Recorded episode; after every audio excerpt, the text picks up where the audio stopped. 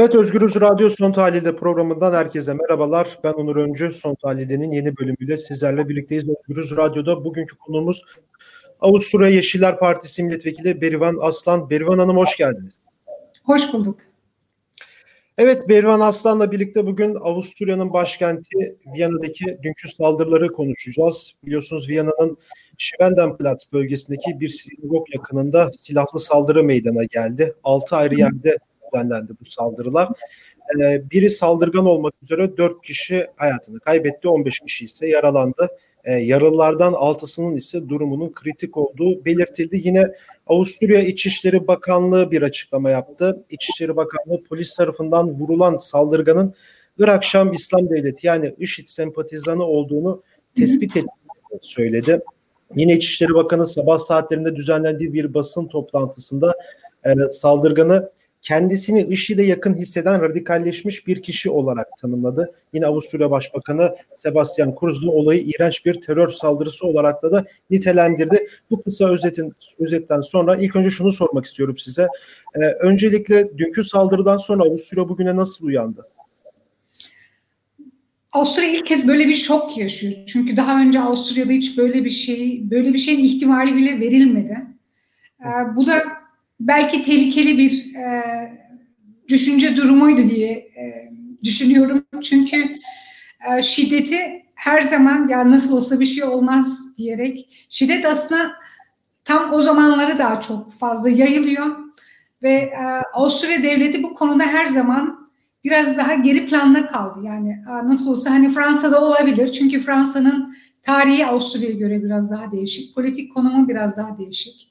Almanya'da olabilir ya da Belçika'da olabilir ama bizde hiç bu ihtimali vermiyoruz denildi. Yani Avusturya, İsviçre bu tür ülkeler aşağı yukarı diplomasi olarak da birbirlerinden çok yakınlar ve hiçbir zaman böyle bir e, vahşetin yaşanmasını e, ihtimalini hiçbir zaman vermediler. Bu da tabii ki e, tehlikenin zamanla ne kadar büyüdüğünü gösterdi. Yani örnek vereyim, e, 7 hafta bundan önce e, Avusturya istihbaratına bir tane e, adam geldi ve siyasi bir suikast düzenlemek istediğini söyledi. Yani e, hani bir şekilde bir Avusturyalı siyasetçi yani beni e, öldürmekle görevlendirdiğini söyledi. Evet. Ve ilk etapta örneğin bu olayla ilgili e, hiç kimse bu olaya inanmak istemedi. Yani niye kimse niye birileri Avusturya'da kaos yaratmak istesin ki denildi. Yani siyasi olarak büyük bir sıkıntı çekiyoruz. Çünkü Avrupalı hala Avrupa'nın eski e, barışçıl e, ve huzur içerisinde olduğunu düşünüyor ama artık global bir dünyada yaşıyoruz ve artık e, radikal İslamcılar Avrupa'da cirit atıyor ve artık faşistler Avrupa'da cirit, cirit atıyor ve bu tür konuların daha fazla gündeme getirilmesinden yanayım açıkçası.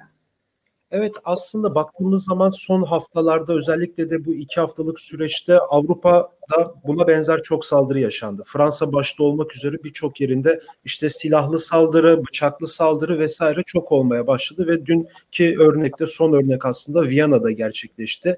E, bu saldırıların arkasında kimin olduğunu düşünebiliyorsunuz? Avusturya kamuoyu bu konu hakkında ne düşünüyor?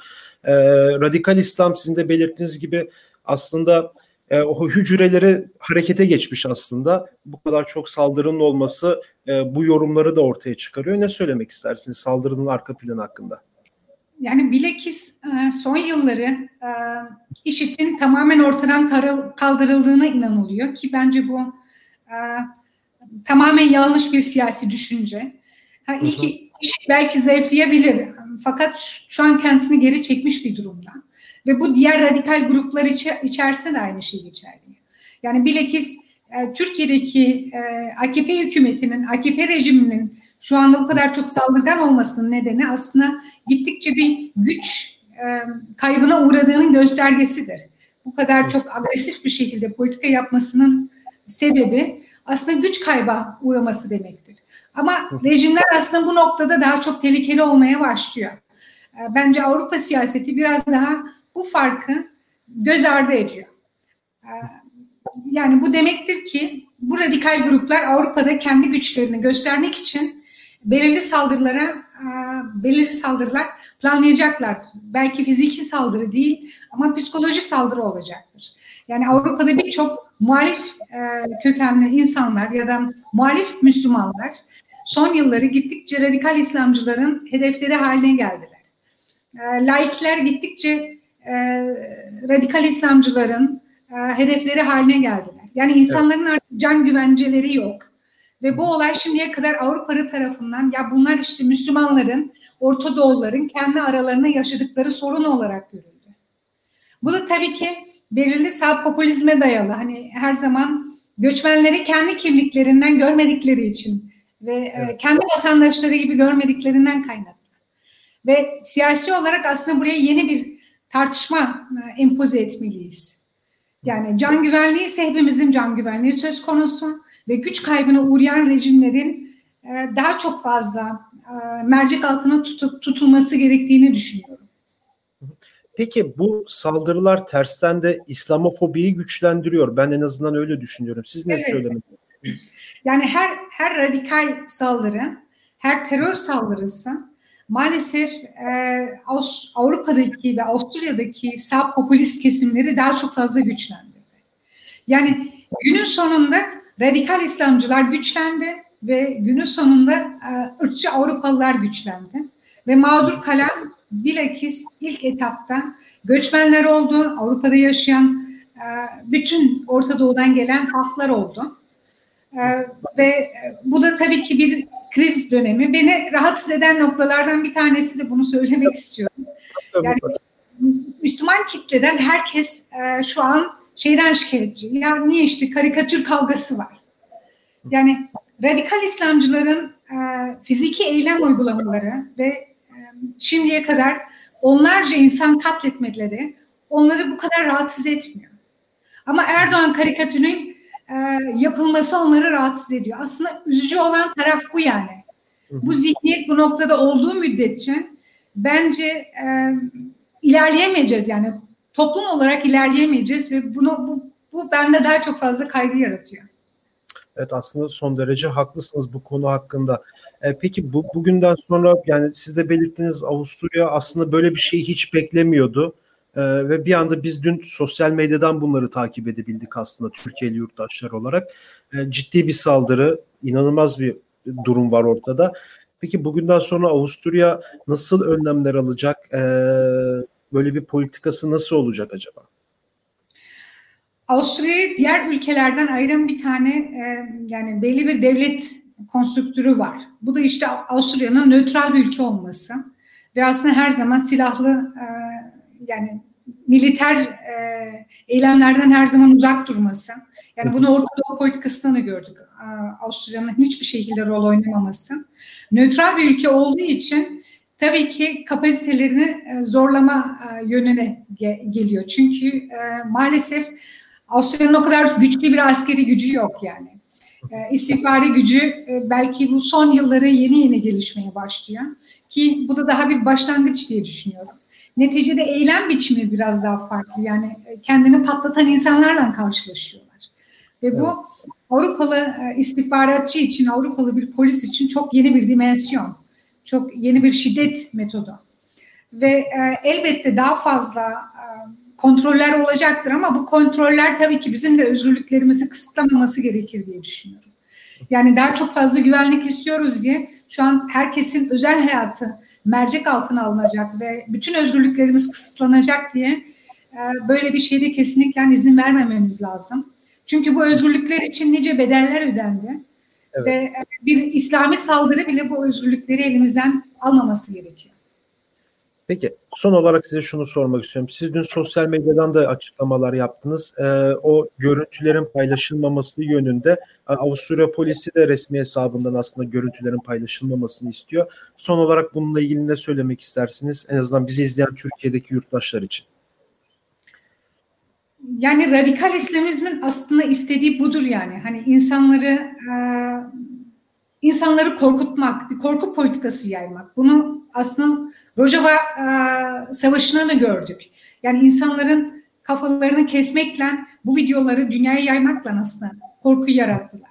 Yani IŞİD aslında en büyük e, başarısı bu videoları yaymakla ve işgal ettikleri köyleri gitmeden önce o insanlar o köyleri terk etmişlerdi korkularında. O videoları gören herkes kaçıyordu. Ve IŞİD bu e, medya politikasıyla korkunç bir, efektif bir politika yaptığını inanıyorum. Ve bu sebepten ötürü ben işte sosyal medyada da bu duyarlılığın gelmesinden yanayım. Yani bu duyarlılığın artık Türkiye toplumu içerisinde de olmasından yanayım. Bunun birçok nedenleri var tabii ki. Birincisi güvenlik nedeni. Yani aramalar daha sürüyor. Hani mümkünse lütfen sadece işte polislerin resmini falan yayınlamak olayı değil. Lütfen onların propagandası da dahil olmayın. Lütfen onların propagandalarını desteklemeyin ve yaymayın. Ee, onların yaptığı şiddeti meşrulaştırmayın. Ee, örneğin ben bu teröristlerin isimlerinin bile yayılmasından yana değilim. Çünkü Breivik gibi e, Breivik gibi isimleri yani Breivik biliyorsunuz sağ, Norveçli. Norveçli bir katil diyorum. Yani bu katilin ismi bile bizim aklımızda kalması korkunç diye düşünüyorum. Yani onları daha çok fazla meşrulaştırmayalım. Onlara daha çok fazla istedikleri şehit mertebesine oturtturmayalım. Bunlar insanlık tarihinde gelmiş geçmiş en büyük katiller olarak unutulmalı. İsimsizler olarak unutulmalı. Ve ikinci dimensyon ise tamam, tamamen humanist ve insani bir dimensyon. Yani daha herhangi bir açıklama yapılmadan e, işte sokakta e, kurşuna uğramış, kurşun tarafından öldürülmüş bir yayanın videosu yayınlandı dün gece sosyal medyalardan. Evet. Ve kişi bizim yakınlarımız da, bizim akrabamız da ya da işte bizim arkadaşımız da olabilirdi. Yani olayın bu tarafına düşünmek lazım diye düşünüyorum. Bu konuda sosyal medya kullanı, kullanıcıların daha fazla e, duyarlılık göstermelerini istiyorum. Yani sadece sosyal medya üzerinde değil, gazetecilerinde ve medya organlarında bu konuda biraz daha duyarlı davranmaları lazım. Yani ilk etapta onların ne propagandalarını desteklemek, desteklemek lazım ne onların yaptıkları bu cinayetleri meşrulaştırmak lazım. Evet son derece haklısınız bu konuda. Daha dikkatli paylaşımlar aslında yapılmalı bu konu hakkında. Çok teşekkür ederim programımıza katıldığınız için Berivan Hanım. Bizi ben kırmadığınız için. Evet, e, Berivan Aslan'la birlikteydik. Avusturya'da Yeşiller Partisi milletvekili. Berivan Aslan bugün son tahlilde de konuğumuzdu. E, Avusturya'daki saldırıları konuştuk. Evet, e, Berivan Aslan özetlemek gerekirse aslında IŞİD'in ki Avusturyalı yetkililer e, saldırının altında IŞİD'in olduğunu belirttiler. E, en azından saldırganların IŞİD sempatizanı olduğunu belirttiler. Aslında IŞİD'in e, toprak bütünlüğü olarak olmadığını ama Avrupa'daki birçok hücresinin de harekete geçtiğini e, Özgürüz Radyo aracılığıyla e, Berivan Aslan belirtti. Tekrar etmek gerekirse e, Avusturya'nın başkenti Viyana'daki Schwendenplatz bölgesindeki bir sinagog yakınında dün saldırı gerçekleşti. Aslında 6 ayrı yerde bu saldırılar gerçekleşti. Bir saldırgan polis tarafından öldürülürken 3 kişi de maalesef hayatını kaybetti orada ve 15 kişi yaralandı. En son bu yayını yaparken de 6 kişinin dur 7 kişinin durumu da e, kritikti. Bununla ilgili Avusturya İçişleri Bakanlığı bir açıklama yaptı. Bu saldırının arkasında IŞİD'in olduğunu belirtti. Yine Avusturya Başbakanı Sebastian Kurz da iğrenç bir terör saldırısı olarak niteledi ve e, son olarak da Fransa Cumhurbaşkanı Emmanuel Macron da biliyorsunuz Fransa'da özellikle son iki haftadır radikal, radikal İslamcı saldırılarla e, uğraşmakta. Nice, Avignon, Lyon birçok yerde radikal İslamcı e, militanların e, Fransız halkına yönelik, polisine yönelik saldırıları da mevcuttu. Macron da bu konuyla ilgili e, bir açıklama yaptı sosyal medya hesabından, Twitter hesabı üzerinden. Her türlü e, İslami teröre karşı Avusturya'nın yanında olacağız diye belirtti Emmanuel Macron da. Evet, bugünlük son tahlildenin sonuna geldik. Yarın başka bir bölümde görüşmek dileğiyle. Şimdilik hoşçakalın.